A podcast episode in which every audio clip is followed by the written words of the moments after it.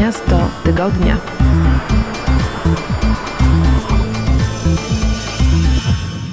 Witajcie, nazywam się Błażej Grygiel, zapraszam Was na kolejny odcinek audycji Miasto Tygodnia. Dzisiaj odwiedzimy stolicę Jordanii, Amman. Zabiorą nas tam podróżnicy i blogerzy. Posłuchajcie naszej rozmowy. Miasto tygodnia.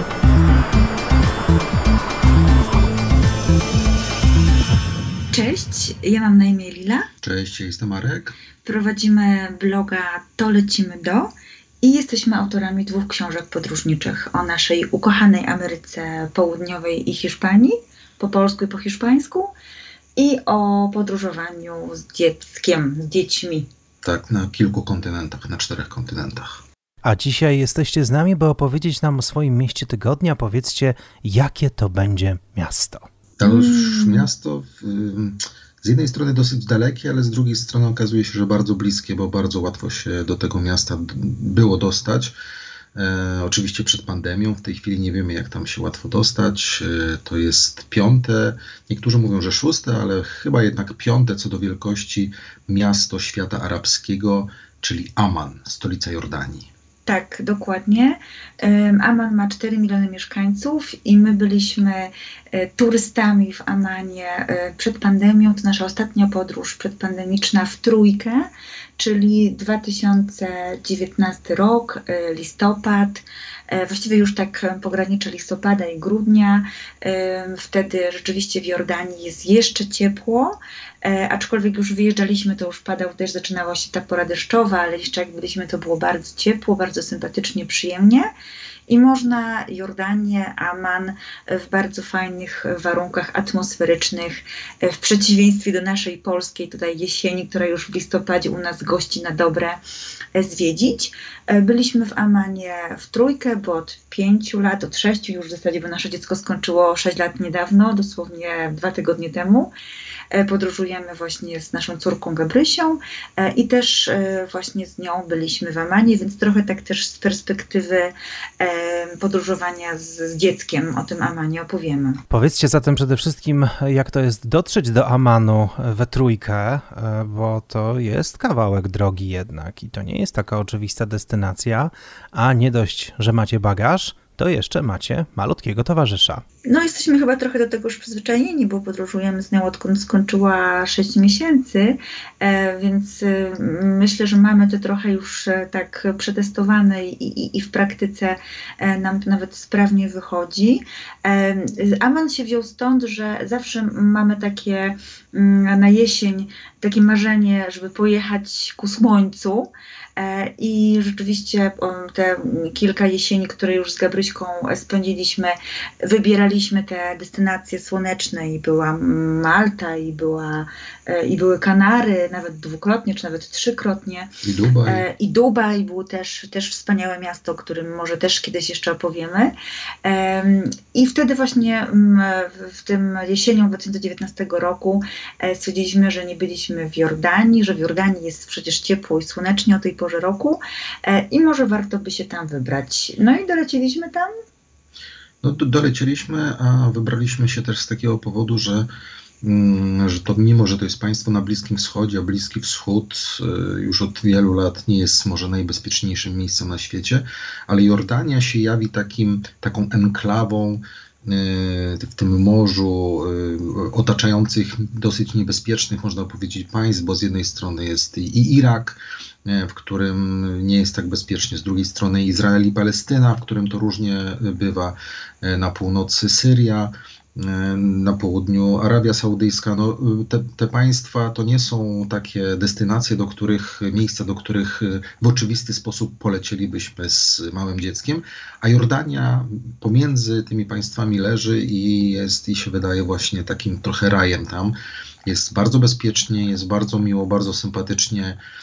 Nie ma czegoś takiego, co często w państwach e, arabskich e, się spotyka. e, Prośby o, co chwilę prośby o, o napiwek.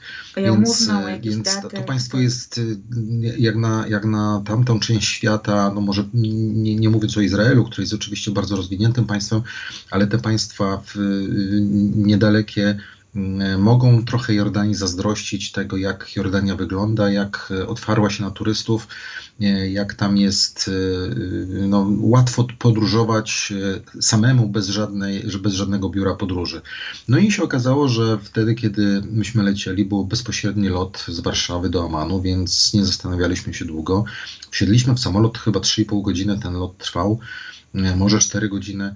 E, wylądowaliśmy w e, jakieś 20 km na południe od Ammanu na lotnisku międzynarodowym, największym lotnisku w Jordanii oczywiście. Wynajęliśmy samochód. E, tutaj już troszkę ten standard, do którego jesteśmy przyzwyczajeni, w Europie Zachodniej, w jaki sposób, jak szybko można samochód wynająć, e, to trochę odbiegał może od tego, bo to troszkę dłużej trwało, ale mimo wszystko dostaliśmy bardzo solidny samochód, bez większych problemów. Zarezerwowaliśmy oczywiście wszystko jeszcze w Polsce przez internet. No i ruszyliśmy. Ruszyliśmy na północ, lotnisko jest na południe od Amanu. E, jechaliśmy bardzo fajną drogą, byliśmy mile zaskoczeni. E, dojechaliśmy do Amanu i wpadliśmy w szok. To był szok szok. Z którego do tej pory nie możemy wyjść. To był szok komunikacyjny, bo nagle się okazało, że e, jeździliśmy po wszystkich kontynent, kontynentach na świecie, z wyjątkiem Antarktydy. E, I to było miejsce, w którym e, jeździło się najdziwniej, najbardziej przerażająco na początku, do momentu, w którym się nie załapało, tego, jak, w jaki sposób Jordańczycy jeżdżą po drodze. No, żeby, żeby to unaocznić słuchaczom, no to chodzi o to, że jeżeli są na przykład trzy pasy w jedną stronę, bardzo szeroka droga, trzy pasy w jedną stronę, to na tych trzech pasach zmieści się przynajmniej sześć samochodów i każdy musi być pierwszy. Każdy kierowca za punkt honoru e, stawia sobie, żeby być pierwszym i się wcisnąć w każde wolne miejsce. Na jeżeli, światłach zwłaszcza. Jeżeli zostawimy, tak, na światłach staniemy i przed naszą maską, pomiędzy naszą maską a samochodem przed nami będzie półtora metra przerwy, to na pewno ktoś tam będzie próbował się wcisnąć w te półtora metra. Więc e, jak zobaczyliśmy, że te pasy, które są, rozdzielają mm, pasy, y, te pasy namalowane na, na drodze, na szosie, y, które rozdzielają pasy jazdy, są czysto umowne. Fikcyjne wręcz. E, I e, no to byliśmy na początku trochę zszokowani. Też bardzo dużo trąbienia jest, jak to na południu. E, okazało się, że właściwie jak tak się po dłuższej chwili, po, po jednym dniu, po dwóch dniach do tego przyzwyczailiśmy i zaczęliśmy jeździć podobnie już jak Jordańczycy, no to okazało się, że właściwie tam Jordańczycy przestrzegają, e, kierowcy jordańscy jednego przepisu, czerwonych świateł. Tak mniej więcej przestrzegają.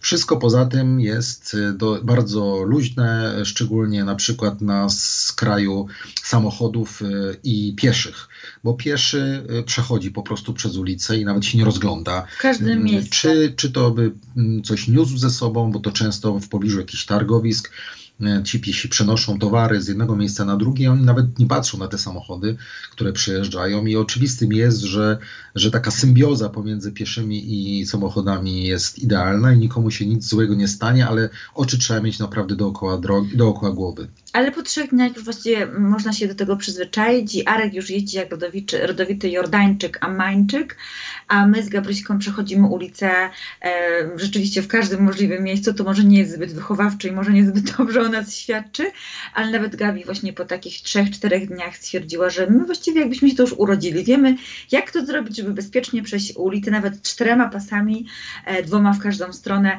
e, i jakoś przemknąć między tymi samochodami, bo rzeczywiście mm, pasów dla pieszych i świateł dla pieszych nikt tam nie respektuje i tego po prostu nie ma. Także to taka ciekawostka.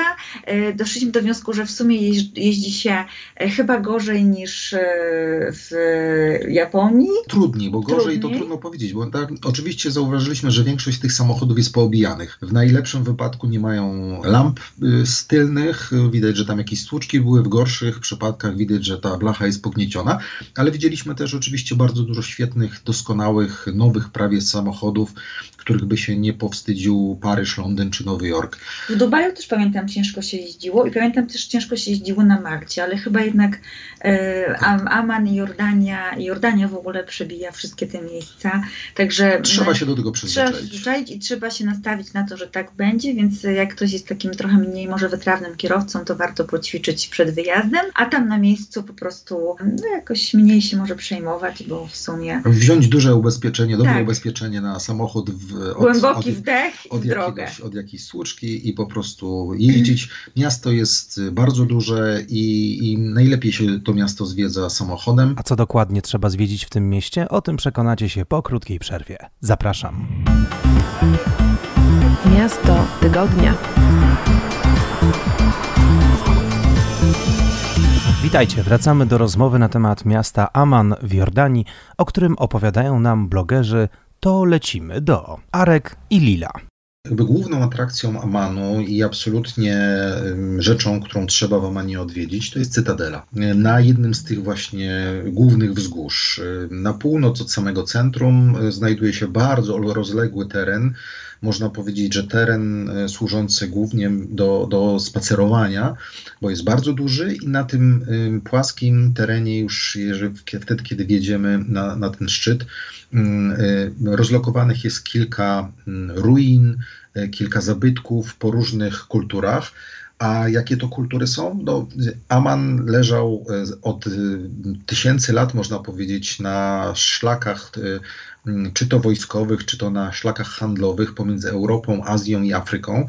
Y, I tam właściwie w Amanie znajdu- y, y, w, w, pewnym czasie e, rządzili, czy to Asyryjczycy, czy to Babilończycy, czy to Grecy, Seleucydzi, Rzymianie, Bizantyjczycy, no i Umajadzi, y, czyli muzułmanie, no i od tego czasu y, muzułmanie już oczywiście w Amanie y, rządzą.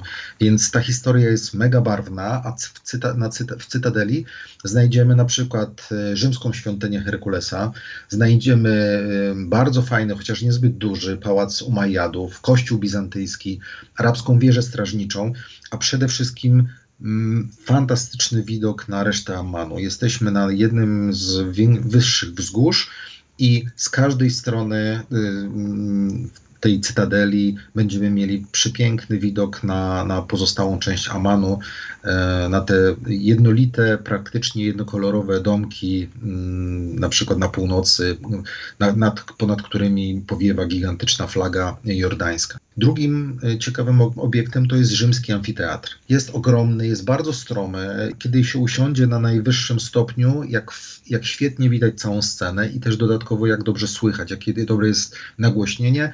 E, Często wte, wtedy, kiedy my byliśmy, myślę, że to jest częsty zwyczaj.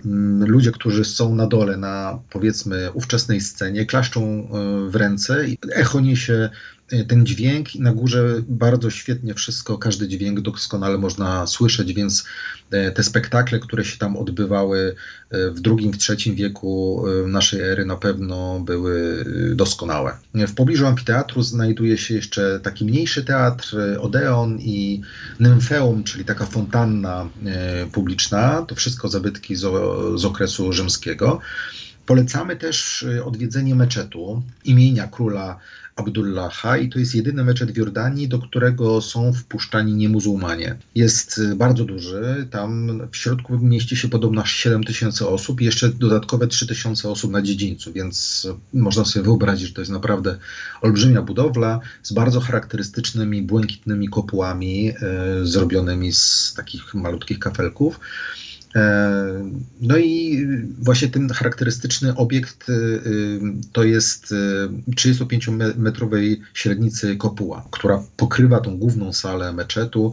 E, Przy meczecie znajduje się też taki sklepik, w którym można kupić pamiątki, jak to w każdym przyzwoitym miejscu turystycznym jest. Tak, zdecydowanie. To koniec pierwszej części naszej rozmowy o mieście Aman.